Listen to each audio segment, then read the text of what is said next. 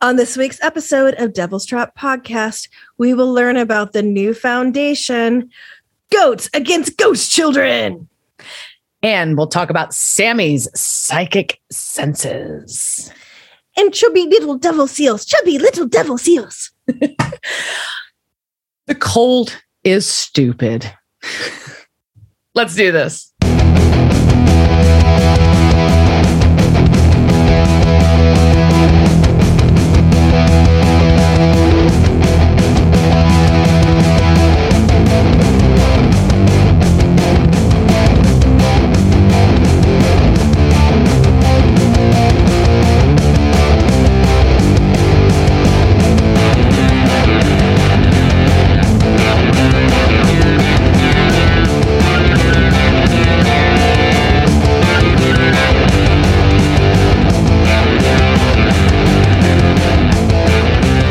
This week's episode of Devil's Trap Podcast. We're going to talk about season four, episode two.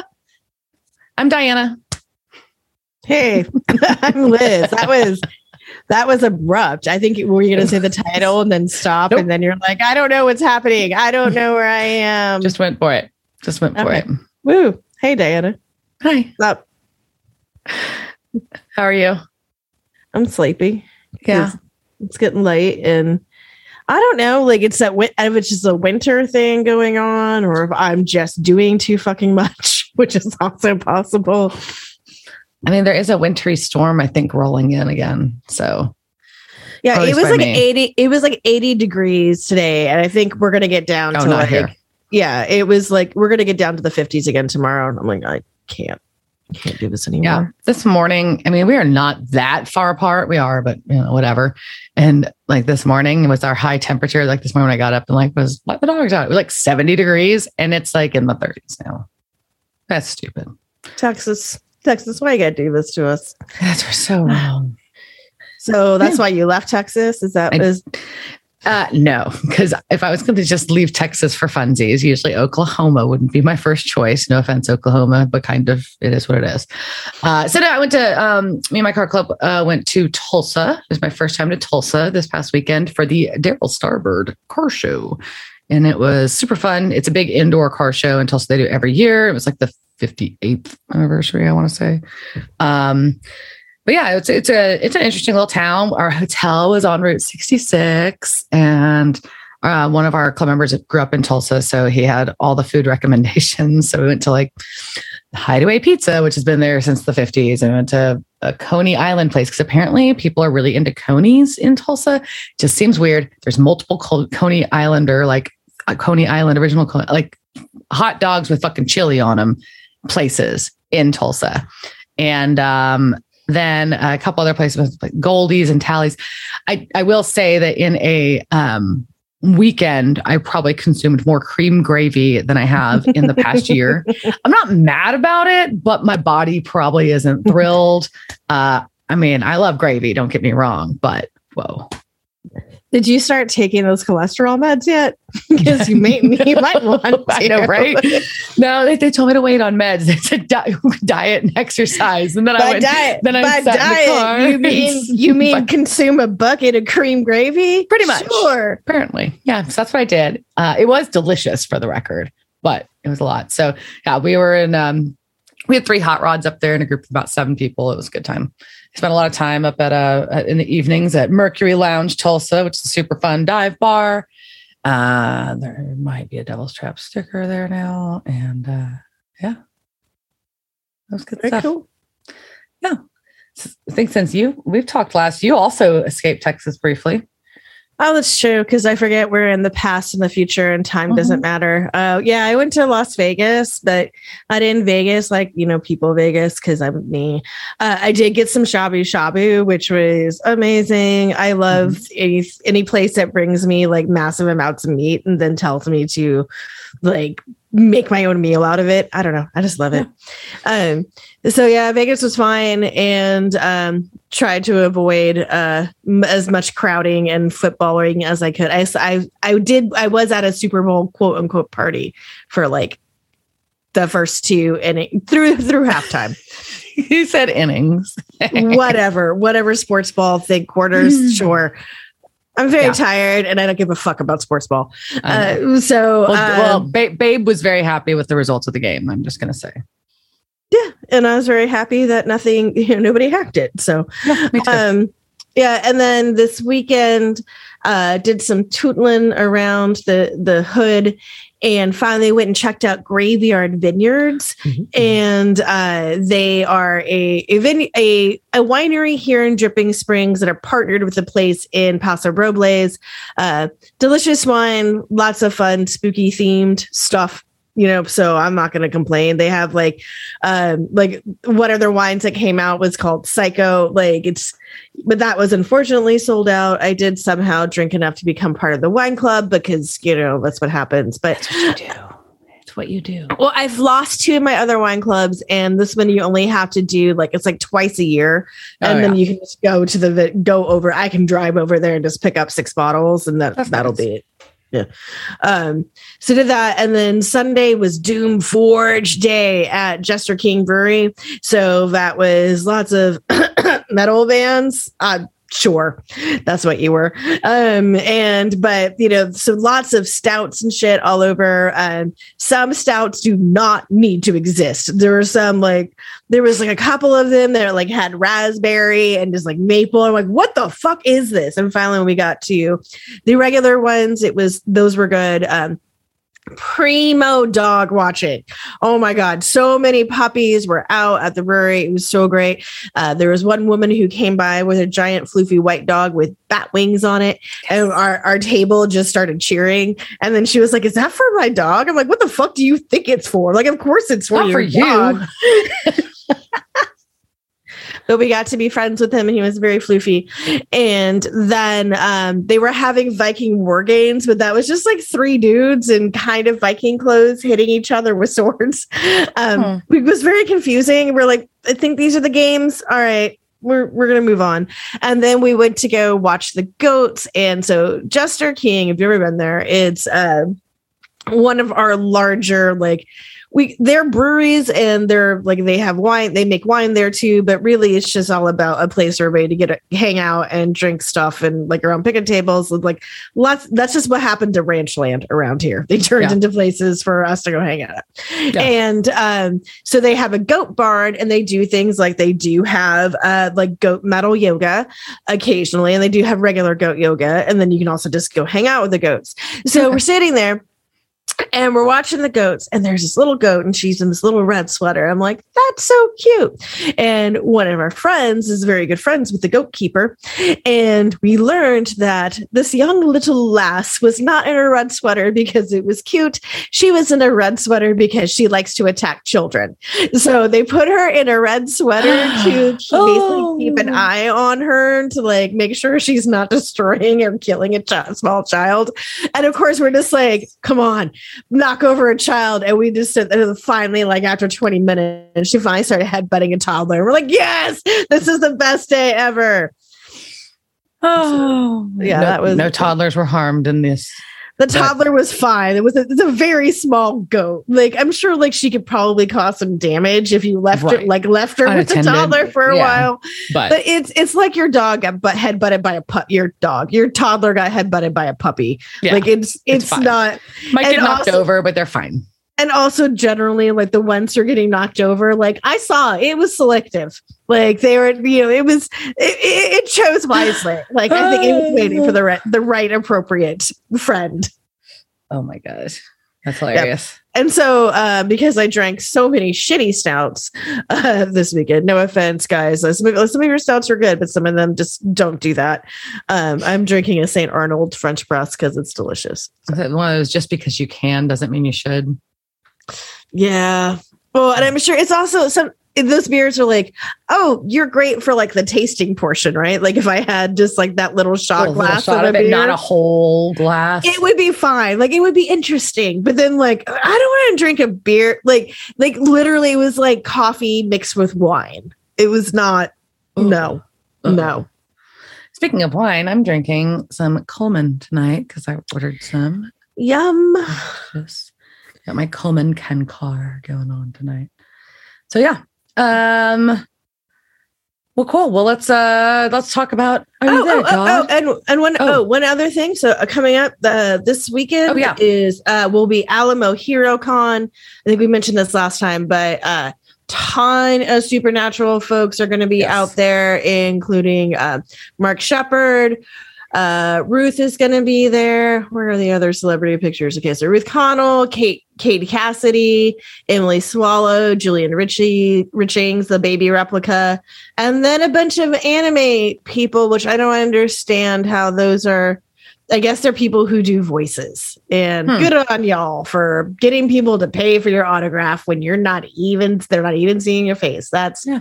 That is amazing. Wow, there's a fucking girl on here. Oh dear lord, I'm probably her her her followers can come at us if they want. Uh, there's one girl who's going to be on there. Her name is Megan Riley. She's a content creator on TikTok and Instagram with over 1.7 million followers in just under two years. Meg is a Texas born and raised. And there's this picture of a chick in a flat hat and a crop top shirt and jeans sitting in front of pasture. Hmm. The fuck? Hmm. Why? Why are you a co- look? I don't care about like influencers are fine. You guys have your own world. Stay the fuck out of my nerd places. You go do your other shit. Like go Yeah. like do your makeup tutorial. Maybe you maybe she's a cosplayer. I don't know. I'll go look at her at her Instagram later, and if it's not, I apologize. Otherwise, boo. Okay. Um, let's get to this episode. All right. Are you there, All right. Season four, episode two. Are you there, God? It's me, Dean Winchester. Did you ever did you read Are You There, God? It's me, Margaret. Uh, I don't think I ever did, actually. I'm very familiar with the reference, but I don't think I ever read it. Mm. I am of the age where it was very, very much required reading. Um, okay, so this was season four, episode two. It first aired September 5th, 2008. It was directed by Phil Sgriccia. And the teleplay is by Sera. And I think is really cool. Uh, the story is sa- credited to Sera and also to Lou Bollo, who is the stunt coordinator on Supernatural. And Hmm. basically, he just pitched them some ideas, and they were like, "We like your idea," and so they kind of gave and like wasn't That's exactly cool. this, but this. So yeah, they made it. They made an episode out of it. And they gave him credit, and he's got another one that's coming down, and that's just why I think this the show is awesome. That's pretty neat. Yeah, so we kick off with our recap um, with a little uh, Billy Squier, Lonely as the Night. hmm And then we um, jump into a female sleeping. Uh, she fell asleep reading uh, the book that uh, Liz also happens to have, The Secret Teachings of All Ages. Um, yes. Which is an encyclopedic outline of Masonic, Hermetic, Kabbalistic, and Rosicrucian symbolic philosophy. So Hmm. no wonder the bitch was asleep. I was going to say, wow. Wow. That sounds like a page turner right there. I- right. So, but it's one of the first clues that we have that maybe she's not a just- normal. she- she's- normal she might be she might be into some of this this stuff and uh she is sleeping to the three stooges i noticed by the way too i thought that was funny so Well, I was I, like, also I thought it was funny. The Three Stooges are also asleep. so Yes, she was it was very clever, And the Three yeah. Stooges are asleep. but then we all know this is always a bad sign when the lights in the tv start flickering and she wakes up and she sees her breath now we know this is bad because shit got cold and the cold is stupid that's why we know uh so the phone rings Bad down with the cold. so Wait, uh, so this entire series just hates winter. Yes. just i mean they're in canada duh like fucking cold, man. God. Uh, so she wakes up and the phone's ringing and the answering machine picks up. So we learn her name is Olivia. And as she's going to the wall where she has a wall of weapons inside the wall, which is pretty sweet, he's a Uh, bad bitch. she pulls out her EMF reader and we hear um, Bobby leaving the message for her, saying there's something big going on, he thinks. And uh, she puts down her EMF reader and grabs her fucking shotgun real fast. And then there's a spirit of a guy who looks very dead. And she Her sleep recognizes him. shorts were awesome, and I hate them. I'm always trying to find like the perfect sleep shorts. I'm like, can it like someone tell me wardrobe where she got those because those looked really great.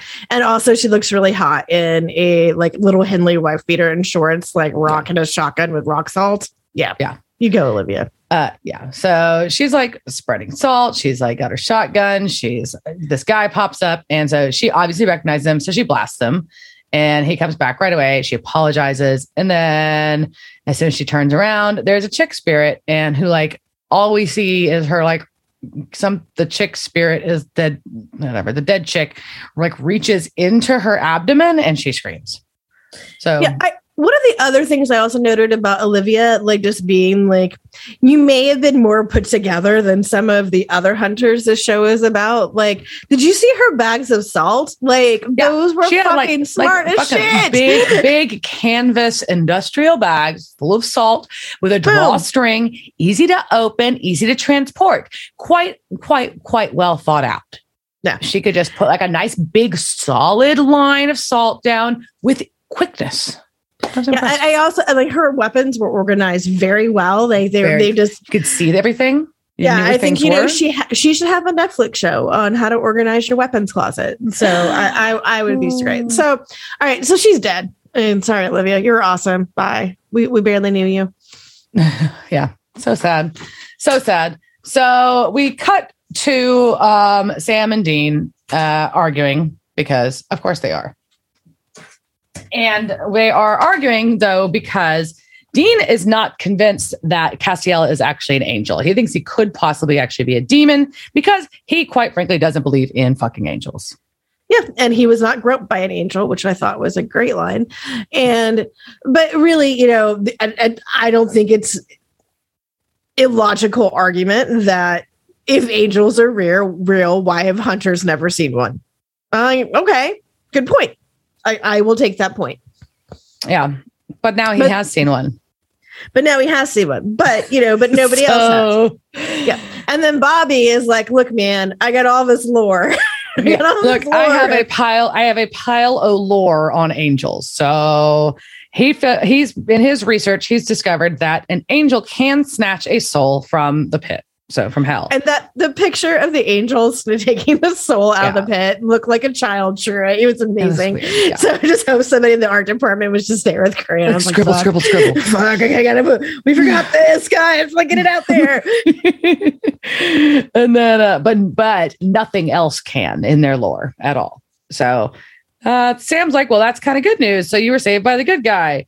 But we figure out that not only that Dean has some real um, issues with belief in God because he a doesn't believe in God, while well Sam does, but Dean's biggest problem, and we we he actually comes around. This is something a theme through this episode, which is ties into the title, ties into this whole thing. Uh, he's like, but why me? Why would I deserve to be saved? I don't deserve to be saved. And it creeps me out that I'm the one singled out. It's a lot of pressure to be like, oh, no, no, no, no. Everybody else is fucked, but God's going to save this guy. Like, that's a kind of a like, whoa. Also, like, val- also valid point though. And yeah. so, so, but doesn't make it of, untrue. Yeah. It just makes it very intimidating and hard to process. Yes. So, okay. um, but yeah, so uh, Bobby has a big old stack of books on angels. Dean wants pie, and so Sam's gonna go get chips and pie. that's that's where we're at. Yep, because you need pie to study, and I I believe you, Dean. That makes sense. Um, yeah, I'm supportive of this as well. But while Sam's out, who does he see? Dun, dun, dun. Ruby. Mm-hmm. And she is freaked the fuck out about an angel saving Dean. Yep, because angels smite first and ask questions later, and they scare the holy hell out of her. and so, which you know, holy hell, sense. get it? Yeah. All right. Uh, and so she bails. She's like, deuces. yeah, I, that's smart. Yeah. So we're gonna go back to Bobby's. Mm-hmm. And as uh, Sam's pulling up, Bobby and Dean are packing the car up because they need to go check on Olivia, who's a hunter and Sam forgot the pie. Yeah, I would just I'd be like, you can't come now. No, you have to go. Like you go make me pie. So I, I'm, I'm going to point out there's some discrepancies in some of the travel time in this episode that they go on, but we're not going to worry about that now. I'm just going to uh, address, uh, mention the fact that the, the, these road trip timelines are a little bit questionable. Either way, so they get to Olivia's guess what? She did. Not only did this ghost chick like like or just reach into her abdomen, they like fucking like gutted her like full on like what was it? like uh, my my head goes to Spaceballs, which is not the original reference when something busts out of your chest. It's actually from But the- but- aliens. but But, Spaceball you know. also works. And yeah, I had in there like her stomach was ripped, but not like six pack ripped. Um, so- yeah. Uh, so Bobby's pretty fucking upset though, and um, they see the salt line, so they're like, "This is not not good." And they're like, "Well, she got the EMF reader, so she must have been looking for something, but a ghost shouldn't be able to do this to a person," is their concern. And Bobby's goes in the room, and apparently he's trying to call his other hunter buddies and cannot get a hold of them, and that is a very bad sign now. So something is after all the hunters. We're also knowing like Bobby's got a lot of friends, right? Yeah. Like, or Yeah. at least like he knows a lot Bobby's of got a hunters. network. Yeah. And it was like, I think that's an important like kind of characteristics that we're developing now. Like Bobby is like AT&T center center for all this. But Mm-hmm. so he, you know, he's freaked out. And then Sam, oh my God, precious, precious Sam. And I know they exaggerated how dumb he looked in this, but he like looked at Bobby and he was just like, something's up, huh? And then Bobby just gets like the like the exact look I would get on my face and be like, "You think? Yeah. You're Yeah. dumb, Sam." So we cut to a another house, kind of like in the country somewhere, kind of seems, and the TV goes static, and we or TV's on static, and we've got another dead hunter who has been gutted. Uh, and apparently this is Jed. Uh, so Sam and Dean, dead. Jed's dead. So they get Sam and Dean are there to check it out while Bob and um, he's like, they're like, yeah. And Bobby's checking on other, they're all on the phone talking. Bobby's checking on other hunters. And Dean says ganked. I just thought you should be aware of that. No, no, he says about- ganking. He uses it as, is it a verb? As a, as a verb, yeah. yeah, he's a ghost or ganking hunters. Ew. Correct. Yes. Um, and um, they're like, all right, we all just need to meet up. And so, because this is not good that all of these hunters are getting ganked by ghosts. and, but of course, Sam and Dee decide to stop for gas.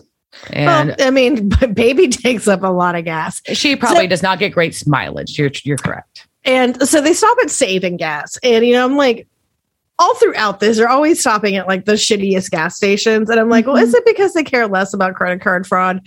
I mean, because they're, because like, I Because would I never, I'm very I would- particular. I know where those skimmers are. Like, no, I'm not running my card there. Well, also like your bathroom is going to be gross and your snacks Ugh. aren't going to be great. Well, they don't have I- they don't have Buc-ee's in Canada though. They don't have Buc-ee's, but I'm sure they've got like Quick Stop or something. A I did set- or I- a fucking whatever. I Yeah. sent my friend to New York Beaver Nuggets, and then I was like, "This morning, you the crack," and then like I got like messages like, "Why did I start eating these before I made dinner? This is really dumb." And then, oh, I've made a bowl of them. Crap, M- Mike has found them, and like her partner is like fou- has found the nuggets, and I'm just like, "Sorry." Have you had the salted caramel ones? Yes, they're all all of them are Uh, delicious. I had a bag of I had a bag of those on the way on the road trip Anyways, because yeah, we had to stop at fucking Buc-ee's. It's like it's like a law. it is a law. Texas. You can't think you like, can't drive you have to get at least one. You don't have to stop at every Buc-ee's, but you have to stop at a Buc-ee's on a road trip. It's like and thing. preferably the bigger one. So, anyways, With the fountain drinks, the bathrooms, and the beaver nuggets and the jerky. Anyways, the list goes on. So, sorry, back to it. So he goes to the bathroom, which is gross. Sam does. And there's something No, creeping. okay, to be clear, the him going to the bathroom is not gross. Although, like, it could well, the have been bathroom gross. is gross. we didn't see that. We just saw him watching. Well, thank you for the clarification. So, hold on. These guys have something. They know something is ch- chase, chill, killing and chasing hunters. They know shit's weird, and they leave Dean asleep in the car, and Sam goes alone to take a leak. They're fine. Sam has saying. his Sam has his magic hand. Like, He's like, ah, whatever. like, I need to go be gross. So, and of course, it gets icy. So, of course, there's a fucking ghost because it's cold, and the cold is stupid. But guess who it is? Who is it? It's Agent Henriksen from the FBI. What? He's Hi, dead, Sam. It's been a while. He did. Yeah. So basically, Sam's like, I'm so sorry you died. We didn't know. And Henriksen is not nice about this. He is pissed. He blames Sam for their death by Lilith. He that he, you know, that they left them there to die at that station. And um talks about how like anyway, it just starts beating Sam up. And so Dean busts in with a shotgun and blasts Yeah, they, well, it was a very brutal fight, which for a ghost too is like this ghost Yeah, 'cause is he's not to be able throwing to do Sam that around. much. da- Yeah, just Yeah. beating the shit out of him. And so Dean busts in with a shotgun and blasts him away. Yep. So we cut though. They're so they're at the gas station and it's nighttime. I just want to clarify this. This is one of the timeline things that I was like very confused by. Bobby's at home and uh, by at his house by himself, waiting for Sam and Dean to get there.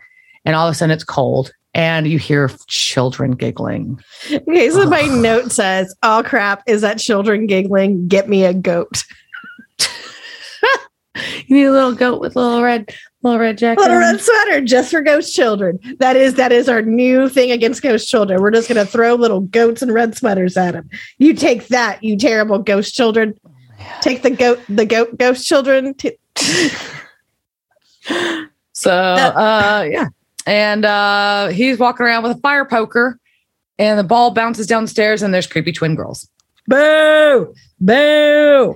I'm like, why do they have to be twin girls dressed the same? I hate that shit. So uh, there was you know, a couple of things we can go into is like as they were picking their ghost for this, but you know those are obviously inspired by the Ghost in the Shining, which are also there are apparently some urban legends about them.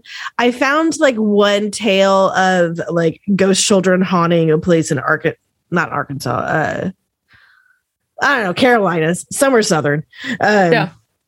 But I couldn't find like where the urban legend came from, like, except for the fact that I think it's just there's one ghost ch- child is creepy, so let's just add a second one. Yeah, I guess so. Yeah. God. So that's not good. Um, and then we cut back to Sam and Dean, and they're trying to call Bobby, and he's not fucking answering. So we know that's not good. And Sam kind of alludes to the fact that he understands why Henriksen would blame them for for his death, which is kind of sad too. So it's still nighttime during this phone call and this conversation. Then all of a sudden, it's full daylight as Sam and Dean pull up at Bobby's, Sunrise is quick in South Dakota. It just does. apparently. And they go in and there's they find the the fire poker on the ground. They're searching for Bobby, and there are so many fucking cars. Like I know we like see this, but I'm like, is that a Bel Air? Is that a fucking Chevelle?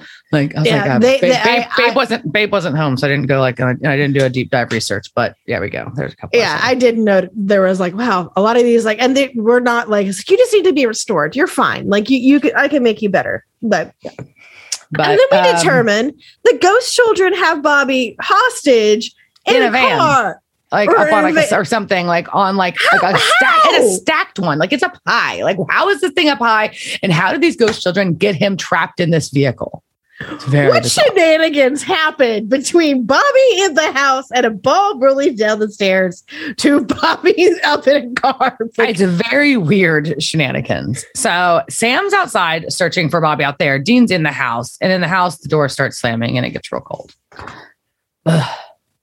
Ugh.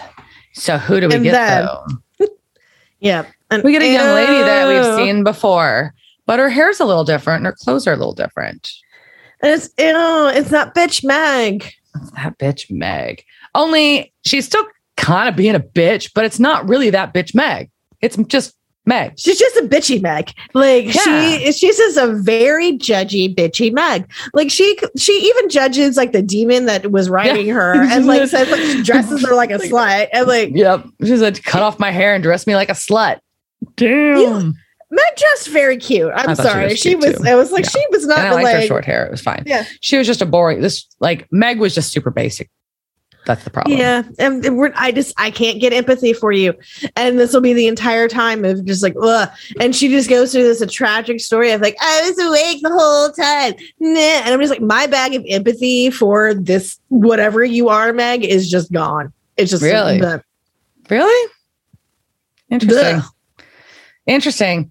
So um, Dean's apologizing, but she's still mad because she was trapped and she wasn't helped. And that basically she's like, you know, you you didn't even think about the fact that I was a person that was possessed by a demon. You just wanted to, you know, threw me out the window. You wanted to kill me, and that was it.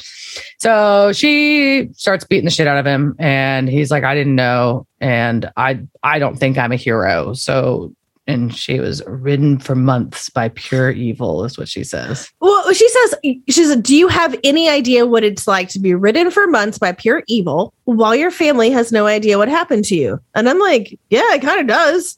Like he was just a fucking hell. Yeah, Like, yeah, I think I think he does, man. He might So, he might be the only one that knows anything Right. like that. yeah, he Yeah. can empathize with you if you shut the fuck up. Yeah. So Well, and then we cut back to the ghost twins verbally torturing Bobby for not saving them while Sam is searching. But Sam somehow figures out that Bobby must be in one of the cars out there. We're probably using his Sammy senses. That's what I call them now. his Sammy senses. The Sammy, Sammy senses. Sammy, Sammy psychic senses. Um, so we cut back. Meg still beats beating the shit out of Dean and tells a really sad fucking story about her little sister who was deeply affected by her being by Meg missing. And um, after Meg's body was found, she killed her fucking self. Like, Yeah, and the thing is, like, it is terrible, but the way she tells it, not terrible. I don't care. She's like, and then, Really? and then you know what? She died. I'm like, fuck off, man. Like, no one cares when you talk like that. her little uh, line though that that was 50 words of Latin a little sooner, and both of them would still be alive. No, she would have been dead. But you know, yeah, but I mean that's that's hard to say. Like there's a million other things that could have happened. Like No, these are just they're just guilt tripping ghosts. Yeah.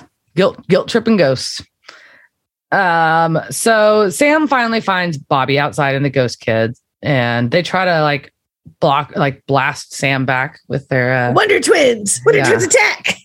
Yeah. Um but um but that gives bobby enough time to fight back so which is good and so dean's still just trying to get away from meg in the house and able to get finally get a hold of a gun and shoots the, chan- the iron chandelier out of the ceiling so fall, or candelabra whatever it is to fall on meg Clever. very clever. So they figure the three of them get together and they figure out that these ghosts are all of people that they didn't save. And they all have this tattoo kind of brand thing on their hands. So Bobby goes to the books like he do. And um yeah, there's noises, so they need to get out of there. That's basically where they're at. Uh, so we go to Bobby's creepy safe room. Creepy. It is a like claustrophobic creepy. Fuck yeah. It's amazing. I was because I was just like, man. So he's got a ghost safe room. It is solid iron. It's covered in salt. And like Dean got a is like, devil's trap in the vent fan. oh, it's so good. And Bobby just Dean just looks at Bobby and he is like, Bobby, you're awesome. And I'm just like, you are, Bobby. You're so fucking cool. I don't think he says that he's awesome until he sees the Daryl Hannah poster on the wall. No, he says that before that. And I also believe that was Bo Derek. Oh, was it? I thought it was the Daryl Hannah one. No, Okay. it's Bo, Derek, from 10. with the braids. Oh, Yeah. okay, with the braids and the swimsuit. Daryl Hannah did one too, like that, similar but different. I think a shoot, similar shoot. But you're right. Okay, either way, meh. But it's solid iron coated in salt, and it gives. And I'm not a super claustrophobic person, but I, but that would freak me the fuck out. Just saying. bunkers seem very soothing to me. Oh, Oh, my god, God. protected on all sides. Ah, nobody can get into you. You don't have like a hallway down that you can't see what's coming down. Oh, no vortexes. Oh, so good. Ah, freak. No. So they pack a bunch of shotgun ammo with salt, like you do. and doesn't that seem soothing? Like it just seems like a very nice, like methodical thing to do. Just yes, that part does. salt. Yeah. So Dean is still talking about uh, his struggles with God, about how where is God while innocents are torn to shred? Why doesn't torn to shreds? Why doesn't God help if God is exists at all? And this ties back to you know obviously his. This ties to a lot of things I think about Dean's character, and I'm not saying that faith is the answer to them, but I think that it goes to him uh, having his own ethical dilemmas Well, I mean, these are also just basic philosophical questions that people have For sure. Like people have them all the time. People of faith have them. People of no faith have them. And it's questions people ask. So Bobby, while they're, while they're, he's pondering this, Sam and Bobby have no fucking answer. And Bobby finds the symbol and that was on the ghost bodies, which is weird already.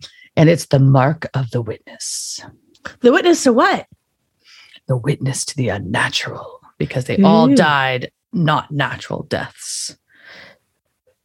And so something that means that something put that on them, put the mark on them before they died or when they died and forced them to rise. And when they rose, they would be in agony and it's a super powerful spell and it's tied to their soul.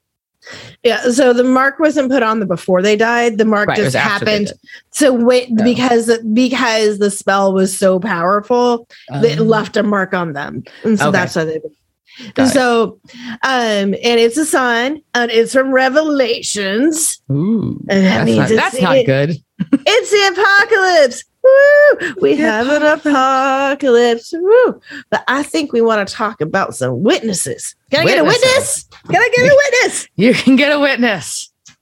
I'll be your witness. You all be my witness. My witness for the Lord.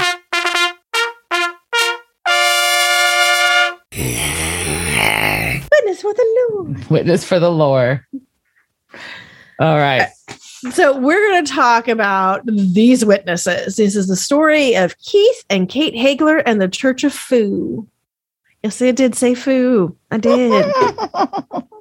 All right. So most of this research is coming from Molly May's book um, that was printed in 2021, I think. Uh, Witnesses to the Lamb, the true story of hijacking, murder, and suicide in the Ozarks. And there's other sources that you can find in our show notes. And so let's begin. So on July 3rd, 1982, a Continental Trailways bus left Little Rock, Arkansas, and it was headed towards Wichita, Kansas. It was driven by Bill Carney, and he had 17 passengers, including his eight year old son, Corey. Now, Corey is spelled K O R E because Southerners are stupid. So the bus stopped. so the bus stops at a diner, and and so Bill, he's a bus driver, right? So him and his kid, he like him and his kid, he's just kid just rides around with him on the bus. Um, easier than finding babysitter, you know, whatever. You can see the countryside, ride with your dad. Good, cool. So go, they go to this diner, and he's getting coffee. Corey's getting milk and some pancakes, and these two passengers on the bus approach them. So the male is wearing a Harley Davidson motorcycle hat, a denim vest covered in badges and buttons, military style boots, fingerless leather gloves, and a single earring because he was a rebel. Because you know, in 1982, an earring meant something. I don't know what earring it was in, but it meant something. Yeah, that really Um, mattered at one point in time. I remember. At one that. point in time, I don't remember very, which, but I remember it mattered. And no, nobody knew what ear was supposed. It was all stupid. Anyways, okay. So he, there, he had a female companion with him, and she was in a denim vest, had an eagle print T-shirt. So I'm assuming that's a shirt with like eagles on it, not the band Eagles. I don't know. Uh, patch jeans and men boots, and so basically we have like a biker dude, and then kind of his hippie biker Check. mama, whatever. So they introduce themselves, they make chit chat, and they all get back on the bus. And so the next stop on the bus is supposed to be this town, Harrison. And the bus is just kind of moving along, doing what buses do. And about an hour down the road, this biker all of a sudden moves to the front of the bus and points a 22 pistol to Bill's head and says, We're going to take this bus to Jasper. Okay, I, he, he may have sounded like that. I don't know. So hmm. Jasper is like 15 miles from where they're at. And then he turns again and he points it at the little kid, Corey, this eight year old. He was like, You need to move behind your dad. So it is rude. But actually, he's kind of nice about this. He's just kind of getting everyone along. And he's, you know, telling the bus, you like, hey, you know, if you guys do this kill out, stay quiet, like everything will be fine. But then all of a sudden, his hippie woman friend starts yelling, pulling uh, a uh, a bunny. What's her name from Pulp Fiction? Uh, bunny. yeah. um, oh shit! I can't remember. I think so. Any one of you fuckers moving out? Yeah. So basically, she she's she's really into this, and she's got her own gun, and she's yelling at people, and the guy in the front's kind of like, "Oh crap, what do I do?" But so she basically like herds everybody to the front, and they're not explaining to anybody what hap- what's happening. Um, so most people Hmm. think they're just being robbed. which is like fine. Take my shit. Yeah. Leave me alone. Yeah.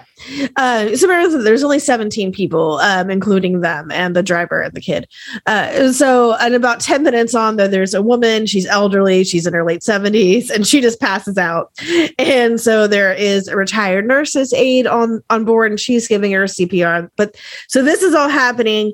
No one really understands what's going on. They Hmm. finally get to Jasper, and the biker instructs Bill to park diagonally across Little Buffalo River Bridge. And so they stop and uh, the biker sends one of the pa- other passengers out. It's like, go call an ambulance for this lady, um, but don't call the cops. Uh, so finally, eventually, like he, the guy can hear the ambulance coming, but he can't see it. So basically, he finally goes back to the bus and he like carries this 77 year old woman over to the ambulance. Um, and now um, the biker gives the driver a note and he says, Take this to the sheriff at the courthouse by the bridge. So Bill takes a note and he also takes his son off the bus. And the biker was like, No, no, no, leave your kid here. And he was like, Fuck you, I'm not leaving my kid here. Yeah. so he, he grabs his kid and he takes him off the bus and he finds a deputy eating lunch with his wife at the Ozark Cafe, small town, and gives him the note. And so the deputy tells his wife, Go call the sheriff.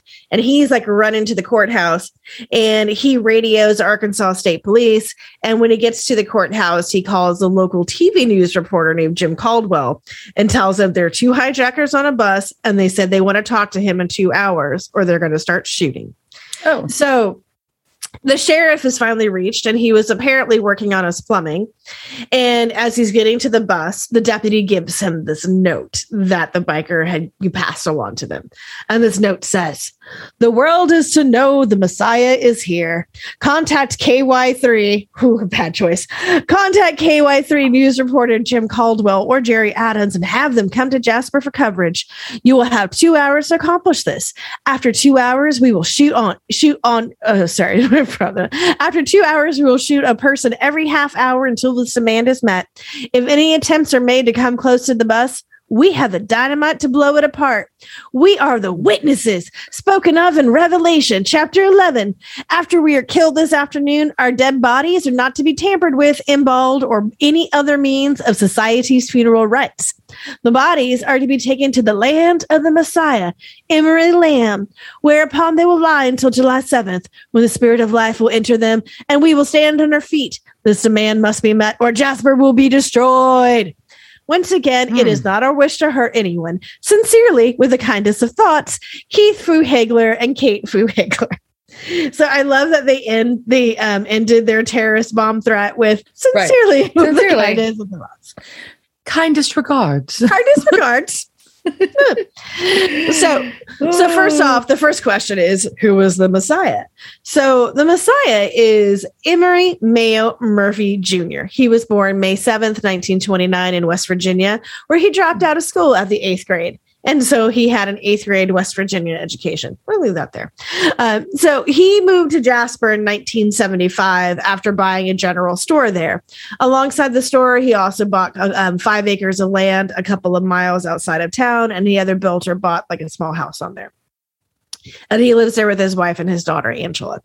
So when he first moved to Jasper, he opened up his store and he hung a sign on the door of that said FOU, F O U, capital letters on each.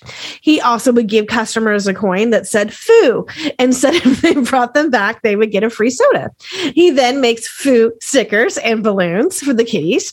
And he also makes pamphlets of Bible verses and his thoughts on them. And you can buy one of those for a quarter. It's very nice of him. And he hmm. likes to hang out at the Ozark Cafe with his biker friends. And every time he enters the establishment, he blesses it. And he, that means he blesses the walls, he blesses the tables, he blesses the chairs, he blesses jukebox. it's just like, God damn it. You know, lamb, just get to your fucking seat. But so, all right. So that is our Messiah. Well, what about this biker guy? Who is he? Because the sheriff knows him and he knows this woman too. His mm-hmm. name is mm-hmm. Keith. He's 27 years old. He was born in October 1955 in a small, small North Carolina town, and he was said to be an intelligent kid with self control issues. He graduated from high school at 18. Wait a minute. I feel attacked. Wait, does that does that explain somebody?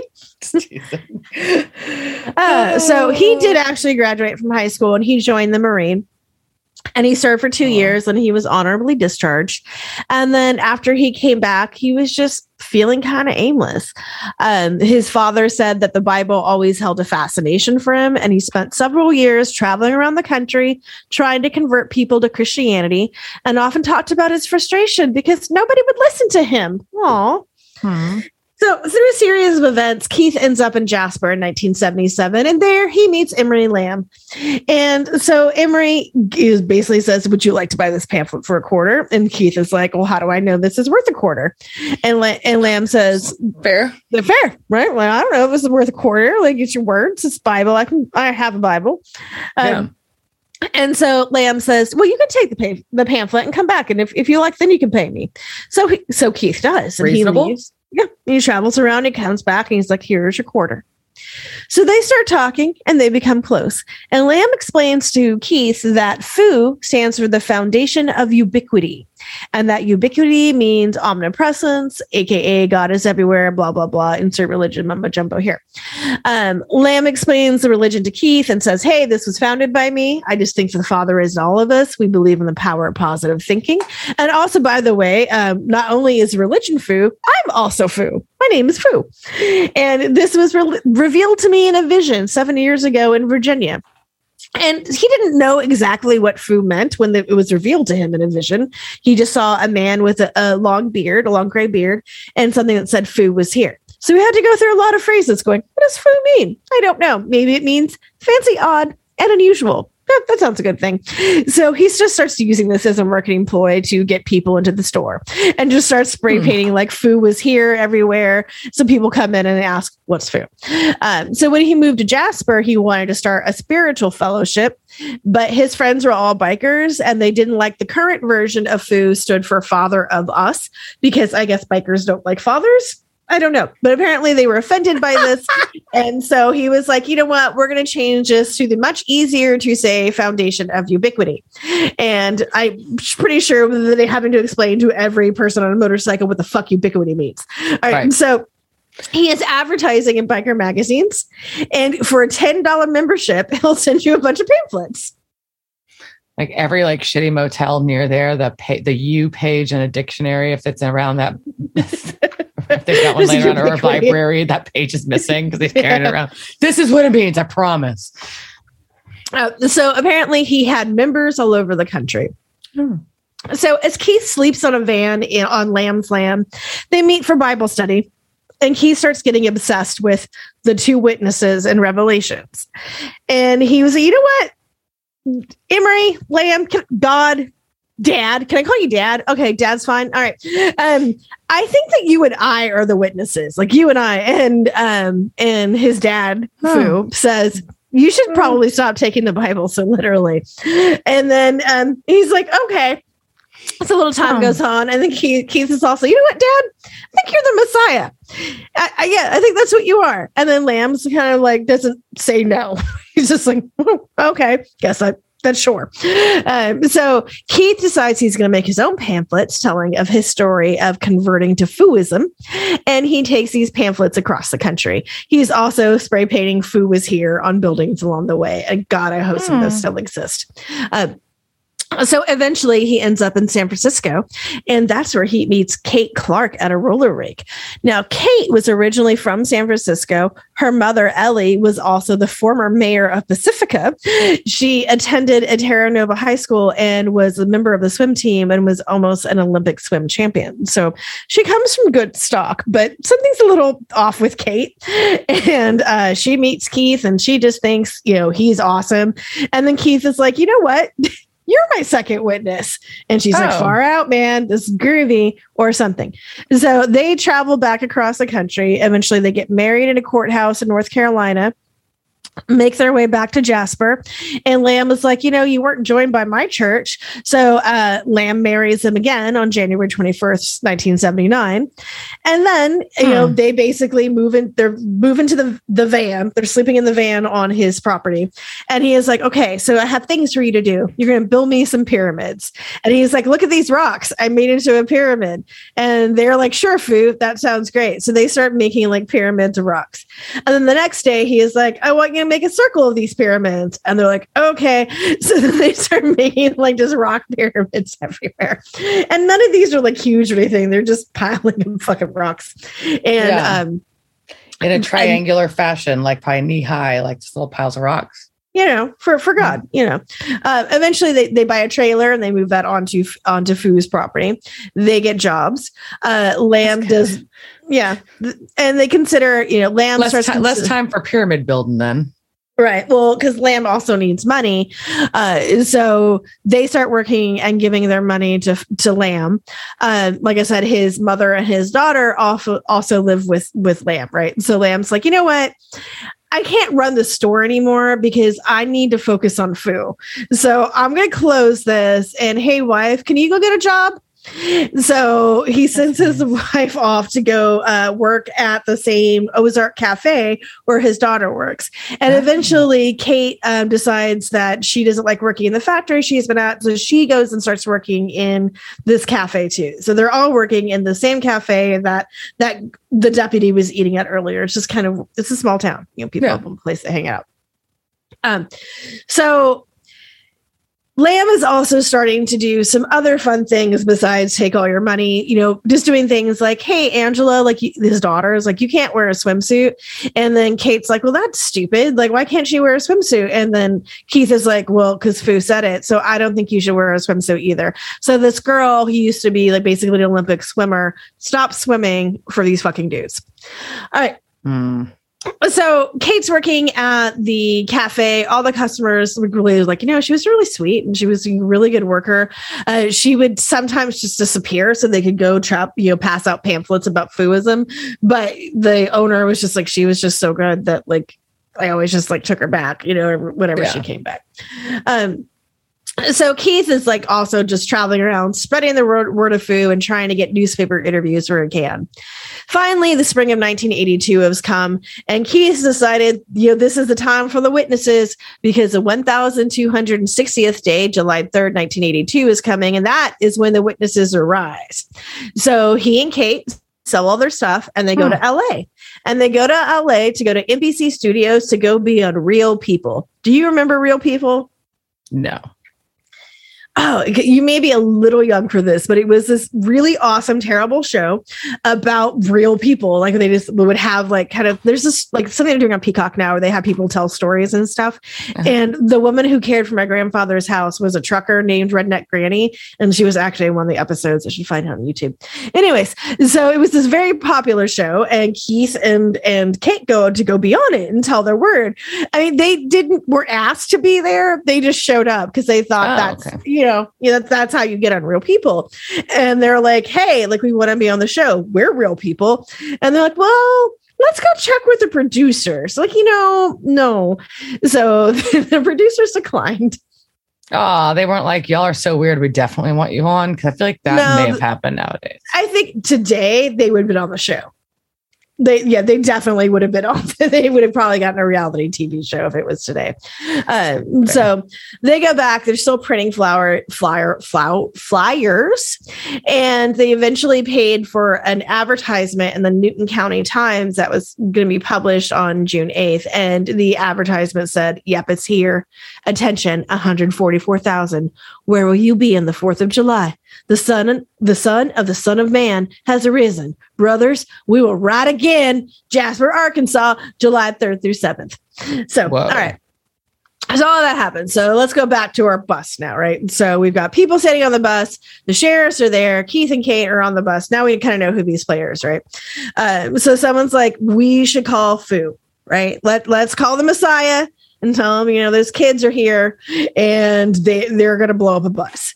Yeah. So they, someone goes to, Lamb's house and he is like, yeah, it's police business. So he just doesn't go. Like he doesn't even go to the bus when these people are out. He was like, it's a police matter. They'll take care of it. And everyone's like, what the fuck? And, and he's like, eh, I can't be bothered. So Damn. so at this point, you know, so traffic is just stopped everywhere because they've blocked this bridge, right? And Mhm. people are all getting out because it's also July in Arkansas, so it's fucking hot as shit. The bus is sweltering because it's been turned off and there's no air conditioning. Ugh. And um, so they're like, just you know, open the windows, it'll be fine. Um, and all these people are like trying to like get on to get a closer look at the bus, and the police are like, there are people with guns, and they say they have dynamite. Back the fuck up. They end up having to arrest two people who just like would not back up. I mean, So- that doesn't that that checks out. Cause Yeah. like I'm at, you know, like when something bad happens nowadays, everybody just whips out their cell phone. Yeah, what did you do before your cell phone? Got real close. You got real close to the bus. Yeah. Mhm. All right. So the sheriff and the other police are trying to reason with Keith. And they're like, We have a Bible. Tell me in this Bible where you're being risen. And he's just like doing Nah. like whatever backtracking talk. Okay. And so the police and the sheriff are trying to reason with Keith. And he's just, you know, basically kind of doing that religious fanatic like backtrack of like making like whatever whatever this happens like this means this this means this you know whatever. Yeah. so and they're like can't you just shoot us? Because we're gonna need to. And then he's like the sheriff's like no we can't shoot you. Um so the news crew eventually gets there right? And they're like okay if i give this interview i'll let seven people go so he let seven people go and they interview him and he shares his message. And basically, the message is that he wished he hadn't come to this, but nobody, not even real people, would put them on there before. So clearly, this is all your fault because you wouldn't put us on TV. Oh, so, so it's society's is, fault for not listening to them. It's the media's fault for not listening to him. well, it's always the media's fault. That's okay. We can blame that. We yeah, we're still blaming the media for a lot of stuff. All right, so uh, the news crew, fi- you know, finally they get his message, they record and they leave, and finally Keith lets the rest of the people off the bus. So now there is a police barricade. There's just you know Keith and Kate on the bus, and Keith and Kate have tied their guns to their hands so they can't drop them if the police say drop your weapons because they want the police to shoot them so mm. that they can have their bodies taken to Foos land where they will lie for three days and rise up. Right. Mm. Uh, hmm. so they just kind of go back and forth. Like they can't use tear gas on them because of all the all the people that are crowded around it, right? Mm. And the state police is finally like instructed his men. He's like, look, they're gonna come out and you're gonna shoot them, but you're gonna shoot them each in the shoulder only to wound them and make them not able to use their guns, but we're not gonna kill them right. Um and then basically things go back and forth. Keith like still talks to the journalists over and over again. They have a lot of ridiculous conversations about religion. Um one of the news people ask why lamb isn't there. And keith says because he is a law-abiding citizen and he is the messiah. Can you see the messiah coming down and being involved in this which is not a it's a fair point like okay yeah i mean messiah's got other shit to do besides being on the bus but i don't know that lamb does yeah. Um, so finally, the media go again, um, and Keith and Kate are going to come off the bus, right? So they get off the bus and they start walking towards the police line, but eventually they drop to their knees. So they're basically crawling to this police line with the guns like draped to their tied to their hands. They stop and they kiss, oh, and then and then they get shot in their shoulders. Hmm. But the problem is, is that Kate was shot in her left shoulder, so she still had her gun hand, and oh. she shoots Keith in the chest, and oh. then she shoots herself. Keith is dead at the scene, and she's taken to a hospital, but she dies along the way. So, I mean, which I just think is like tragic overall. That just you know how much mental state because they didn't drink or do drugs. This was just straight up belief and shit which is yeah. really kind of terrifying in itself. Uh, the area around the morgue is secured, so Foos followers won't won't steal the bodies. Not that he really had any followers, but hmm. nobody takes them. They get taken to the state medical examiner's office in Little Rock. Um, so after they are taken there, um, then their bodies were sent to their parents. So they didn't get to go lie, get laid out on on his land like they wanted. Um, but uh, Keith's family did bury him the day that he was asking to be risen, and Kate's mom had her body cremated on that day as well. So at least they're like, we can honor their last wishes. Damn. Emery Lamb ended up getting a lot of interviews and a lot of phone calls following his, you know, his, his not doing anything. Uh, yeah. Uh, he was very upset that he could not get his motorcycle hat back from the state police because the hat that Keith had been wearing was his hat. And so when they collected his belongings, he really wanted to get that back and they wouldn't give it to him. I think that's a weird thing to have been upset about at that moment in time yeah it seems seems a little weird. Um so of course like the seventh comes and like there's people in town and they're waiting to see like what the hell this jasper will be destroyed message is oh by the way when they looked at their bus there was no dynamite on it ever. That was that was uh, everything they just lied about it. Yeah. it's all made up. Um and so people are waiting on the bridge to see what happens on that day but nothing happens. Um Lamb, however, says that Keith and Kate did return to his house at 4:30 in the morning on July 7th, and they came back in our minds. You can't see them, but they came back in our minds. And the reason that he knew was because his wife was was shaken awake, and it wasn't him that shook her awake. That must have been was Kate and Keith. They're here. They returned, but you can't see them because they're minds. Hmm. Well, eventually, so Lamb ends up staying in Jasper, um, but pretty much the whole town just kind of like ISIS him out because they really, a lot of them really liked Kate for one reason. A lot of them kind of thought, you know, Keith was sort of harmless. Also, mm-hmm. you didn't fucking calm down. Well, like, uh, there's like, you could have prevented so much of this. Like, you knew this right. was going And these people are dead because they followed you and believed you and took it to an extreme. And you could have been there and shut this all down and you didn't. Well, and you know, really, a lot of people also think that it was just you know a con thing. That he, he obviously he was just like whatever, sure, I'm the Messiah. Take no, I'm not. Money. I'm going to close my store. No, you go work and give me money, right? Um, uh, he did stay in Jasper until he died in 1995, and he would often be seen driving around town in an old gray hearse, which I do adore. And then, as much as like this guy is a piece of shit, he's also kind of funny. So his gray hearse finally breaks down. So he bought an ambulance because he thought it'd be funny to drive around with a doll in the back. And then people like the sheriff had to ask him to stop because people kept calling them thinking a child had been kidnapped in the back of the ambulance. Oh, yeah, and weirdo. so yeah, and there are remains of the quote unquote church on the Fu land, and there's I found a there's a picture on Flickr of like um, where you can see Kate writing like where she wrote into a hand that Kate Fu was here, and it's very kind of sad and sweet. Um, but yeah, and so that's that was the story of the witnesses. Uh, interesting enough, like you know some of the things too that have come out of this was this is kind of like the beginning really of media putting super violent shit on television and replaying it over and over again for ratings, even when it like may not was like that needed to be put on. And right. This precedes our 24 hour news cycle, which is really what really highlighted a lot of that. But this is, you know, in the early days of us of us really broadcasting things like that for sure. Yeah. So a lot of, I guess, kind of like the gore media, you know, and just basically trying to get things for ratings. Mm-hmm. Uh, so, uh, uh, sad and tragic story, but also foo. Foo. Foo. Oh, foo. Oh, right. foo. Oh, foo. Bunny foo foo. All right. So we're going to go back. They have now determined that it is the apocalypse, and Dean has plans and he wants for his apocalypse. Uh, he's like four. I liked his quote right before that. He's like four horsemen, pestilence, five dollar gallon gas. Oh, sorry. You didn't Anyways, even know there wouldn't uh, be toilet paper. That didn't even I know. come into your list. God damn, missed out. Um. So uh, Sam asked, "What do we do?" And you're right. Dean does have his trip planned. He said, "Road trip, Grand Canyon, Star Trek experience, Bunny Ranch."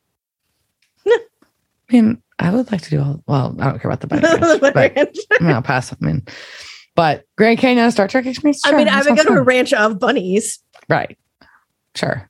Same. Like with little fluffy and I don't, tails. I'm not like opposed to making a trek to Nevada. I just don't necessarily need to go to the bunny ranch. Anyway, so um, Bobby's like, yeah, but first we got to survive uh, these fucking ghosts. So, but I found a spell, so let's do it. But we have to get out of this room to do it, of course, because we have to go do it over the fire in the library. We can't do it in my safe room because that would be too easy. Yeah, that would that would have been nice. I'm also like, oh man, you, why didn't you put these things in your safe room? Yeah, right. Uh, I guess eventually that gets crowded, and you need sometimes you need things that they can't. Well, and I'm sure the ventilation's probably not great for an open fire, which apparently they also need in his iron room. That is fair. Well, and you know, think about how often you refresh your bunker. Yeah, not often enough. But so they decide they need to they get all armed and they start heading back upstairs. And who do we get? it's Ronald. And I think about it, Ronald is the ultimate witness because he was like witnessing supernatural stuff like before he even died and nobody believed him. Like he was a witness. He was. was. the witness. Man so if y'all don't remember he's from our bank heist episode. Um and uh so bobby has to blast him. Obviously why, why does why does bobby have to blast him? Because dean's sad because he thought they were friends and it was and he's sad that ronald died and he does feel guilty about it yeah, but Bobby says if you're gonna shoot, shoot, don't talk. And I really think too. that belongs on a t-shirt. It would sell in shoot, Texas. Shoot, don't talk. I mean, I feel like that's just a rule, anyways. Though, like if you're gonna, it's like if you're gonna pull your fucking gun, you better be shooting. Otherwise, don't pull your shit. That's kind of like how it goes, right? Yeah, anyways. that's fair. Um. Anyway, so they've got there's Bobby sends Sam to go get a hex box upstairs And Dean's trying to kind of protect Bobby while he sets up for the spell. But then he sends Dean to go get more ingredients. The twins show up and are telling Bobby how he could have saved them. Sam gets the hex box and he gets attacked by Meg. And she tells Sam, this is where it gets fucked up to me. I think this comes, she opens up a whole ethical dilemma here. I think. Did you not? Uh, me? Uh, no, mine said, Ugh, here's Meg again. Do these witnesses just whine you to death?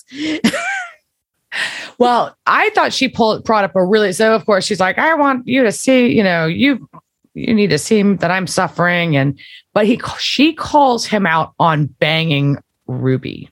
Yeah, well, she just doesn't say banging her. He's like, what mm. he's hmm. doing with Ruby, because we still don't know that he's putting his penis inside of her.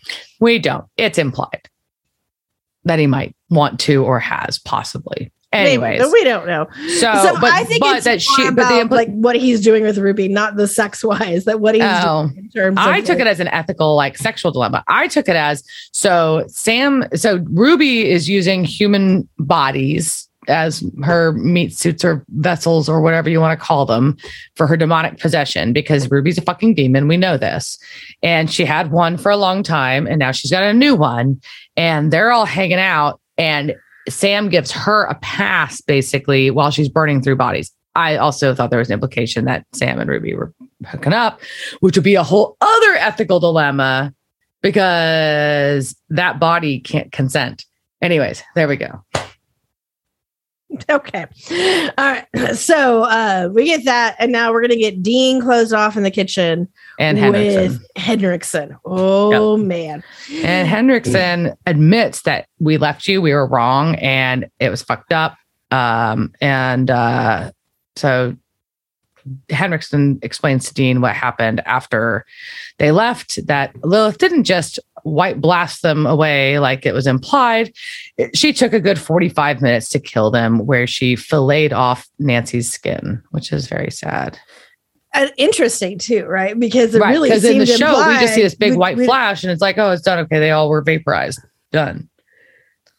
Yeah, no. I think they, they padded this one. This probably was not in that original lore. Like, yeah, this would be really good. All right, so. But then he then, reaches into his chest and grabs Dean's heart. Chest punch. Uh. Yeah. And but he also wants to know why Dean was saved from hell, which I don't think is interesting. I think it's interesting that he knows about this. I guess I don't know why he wouldn't, but everybody knows as, as we've Apparently. learned. Everybody knows. So and Sam shows up just in time and blasts Henriksen away. But we get um Bobby doing his spell, and the brothers are there again, and Ronald shows back up and uh and talking shit to Dean, of course. So we end up basically with Sam and Dean covering Bobby. Bobby's doing the spell and they're just fucking blasting until I'm like so much ammo. Like this is a somewhat like distracting thing going on with Bobby chanting, Sam and Dean consistently blasting all these fucking ghosts. And then the amount of ammo they're going through is fucking absurd. And then uh, they use a desk to pin Sam, so Sam can't fucking move and they've got now Dean's down to the fucking iron poker from the fire. It's just all bad in this scene. And then Meg tries to grab Bobby's heart. This is where it goes very bad. So Dean has to grab the bowl of spell mixture that Bobby's been working on and throw it into the fire to make them all disappear and everyone is saved. Huzzah! Yay. And there's salt everywhere. This is very messy. I mean, this is not like at one of the abandoned shitty houses that they like pop through or a fucking Bobby motel. Lives Bobby lives here. This place is a fucking mess. Yeah, I, Bobby ain't hired a maid. I mean, he might yeah. need to or probably should, but man, this is gonna suck to clean up. They're never gonna get all that dust up. I feel like, or that that that salt up. I feel like salt like that is probably like glitter, where you like never get all of it. Up. You're just fighting fighting salt for like decades. Years. Yeah. Well, I'm just like, can you reuse that salt? Like, is it like once it gets like shot just, through a ghost? Just, like, like, is it done? Sweep it into a line like, and like make a line with it, or put it in like in a like to like block a doorway. Are you rails and rails of salt? no, I'm making like a line for a doorway or a window. Oh, so. I thought lines of salt. I was like, that, that sounds terrible. Good Lord. Uh, okay. All right. So there is everyone is now asleep in this place that is presumably yeah. discovered and so, salt. And yeah. then we Sam's hear, on the sofa, Dean's on the floor. Trying yeah, to we, hear, we hear the windy noise. And who is it? It is Castiel. Standing in the kitchen. So Dean wakes up and Castiel's like complimenting him about the their job with the witnesses. And he's like, What? He's like, he's like, and Dean's like, I thought y'all were more like guardians, like angels were more like guardians, not dicks. And what have we learned now? Angels are dicks. Oh. Such an important message of the show. But also, Cass has a valid point. He's like, Hi, read the Bible, angels are soldiers.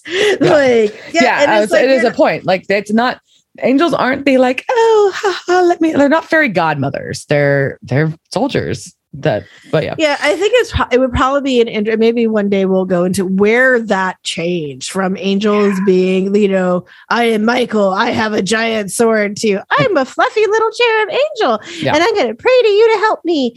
Um and uh, there's so many ways we can get like angels are so weird in culture like I just don't Mhm. know. So this this opens up like and and Castiel's hey like I've had other concerns as well and then Dean's like yeah but where's God? Like I'm you know I'm not convinced that he you know he exists if he's not helping people and then the, the line Castiel said the Lord works and Dean responds if you say in mysterious ways I will kick your ass yeah Yeah. fair, Fair. so um, but Castiel confirms that it is a sign of the apocalypse that there are 66 seals and the um, the witnesses were one of the seals.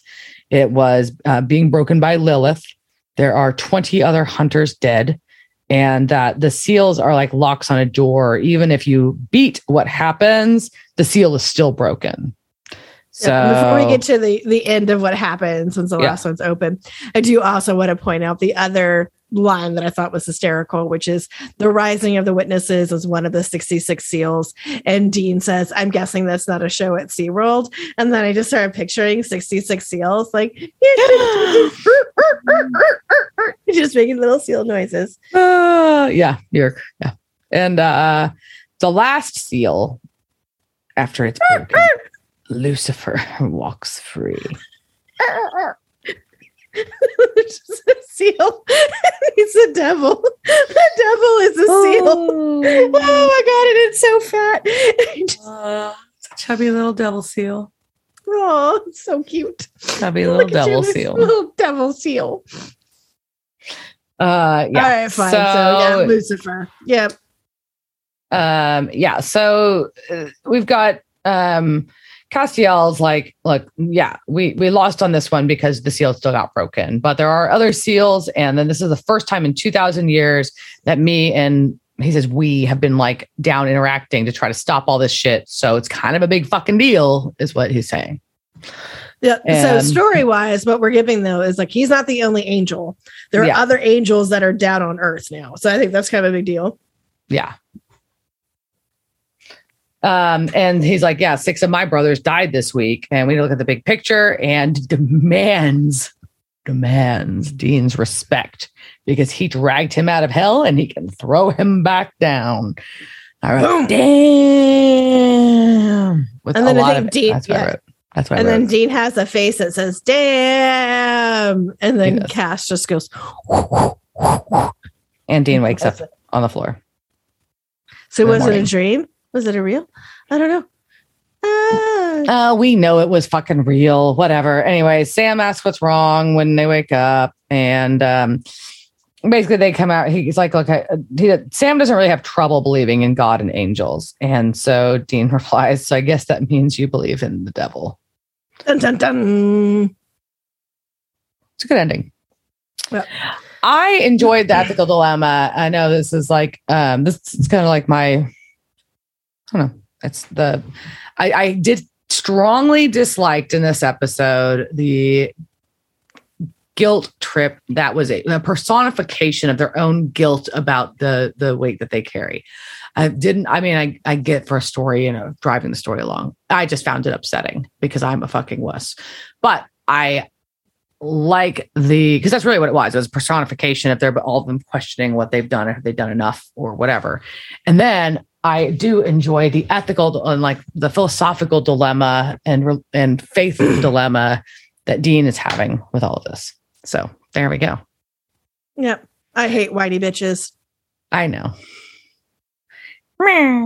nah. I do like seals though. So I know. So, especially when they're chubby little baby devil seals. chubby little baby devil seals. Oh my god, I have to draw that this week. Okay, we'll, we'll make that happen. All right. Well, do you have any other thoughts on this episode other than hating whiny Um, bitches? Uh, just one of the things I think that came out of the companion book this time was uh, them talking about because they had to make a conscious choice about who was going to come back. Yeah. Um, so one of the people they really wanted to bring back was Jessica, which would have Mm. been fantastic at dealing with Sam's that because that's a huge amount of guilt, right? Um, Hmm. But the actress was unavailable, so that is why she was not brought back. Yeah. Um, one of the other ones they thought about bringing back was Gordon. And they said, you know, they basically thought they'd put Gordon through enough. And I'm like, I think you also put us through enough. And I'm very glad Yeah. you did not bring Gordon need, back. I don't need Gordon. And because at least Henriksen won us over to him at the end, right? So then you can still have. And I think it's important that you have sympathy for these, like, for even though you brought you had evil ghost children, who's going to have fucking sympathy for them? But you Yeah, know, no. it's But like, but you were saying, I think having some level of sympathy for these characters that you like, and the cool thing about like, like Gordon was way too complex. I think that that's good. They didn't bring him back, even though I know you thought these were all whiny bitches. And I'm not saying that Henriksen wasn't complex. It he wasn't. I mean, it was he believed this because this is what a rational human believes, and that's what his job was. And then he changed when he was proven otherwise, and you came around, and then you learned to like him because he was on their side. And then he died in a sad, unnecessary situation. Then you've got, you know, basically, I think they, I think I like the characters they picked. yeah. I, I think for the oh, most part, I they were, they were pretty good it. choices. Except, except the, the little twin, evil twin girls, like that you don't like know from anywhere. Nobody likes evil twin girls, so. I mean, not that we know a lot of Bobby's like past, so I mean, it makes sense, but still. Yeah. All right. I think we're gonna end on that note. Um, everyone have a great week and cheers, jerk. Cheers, bitch. Thanks for listening to this week's episode of Devil's Trap Podcast. Be sure to follow us on Instagram, Devil's Trap Podcast, Twitter, Devil's Trap Pod, or you can email us, devil's trap at devil's trap podcast.com. Don't forget to subscribe, leave reviews, and share it with all your friends. We're available at all your major podcast listening devices, or you can always find us at devilstrappodcast.com. Thanks. Devil's Trap Podcast is a Don't Be a Dick production. Meow. Intro music, arrangement and performance by Dave Cox. Piano arrangement and performance by Bobby Orozco.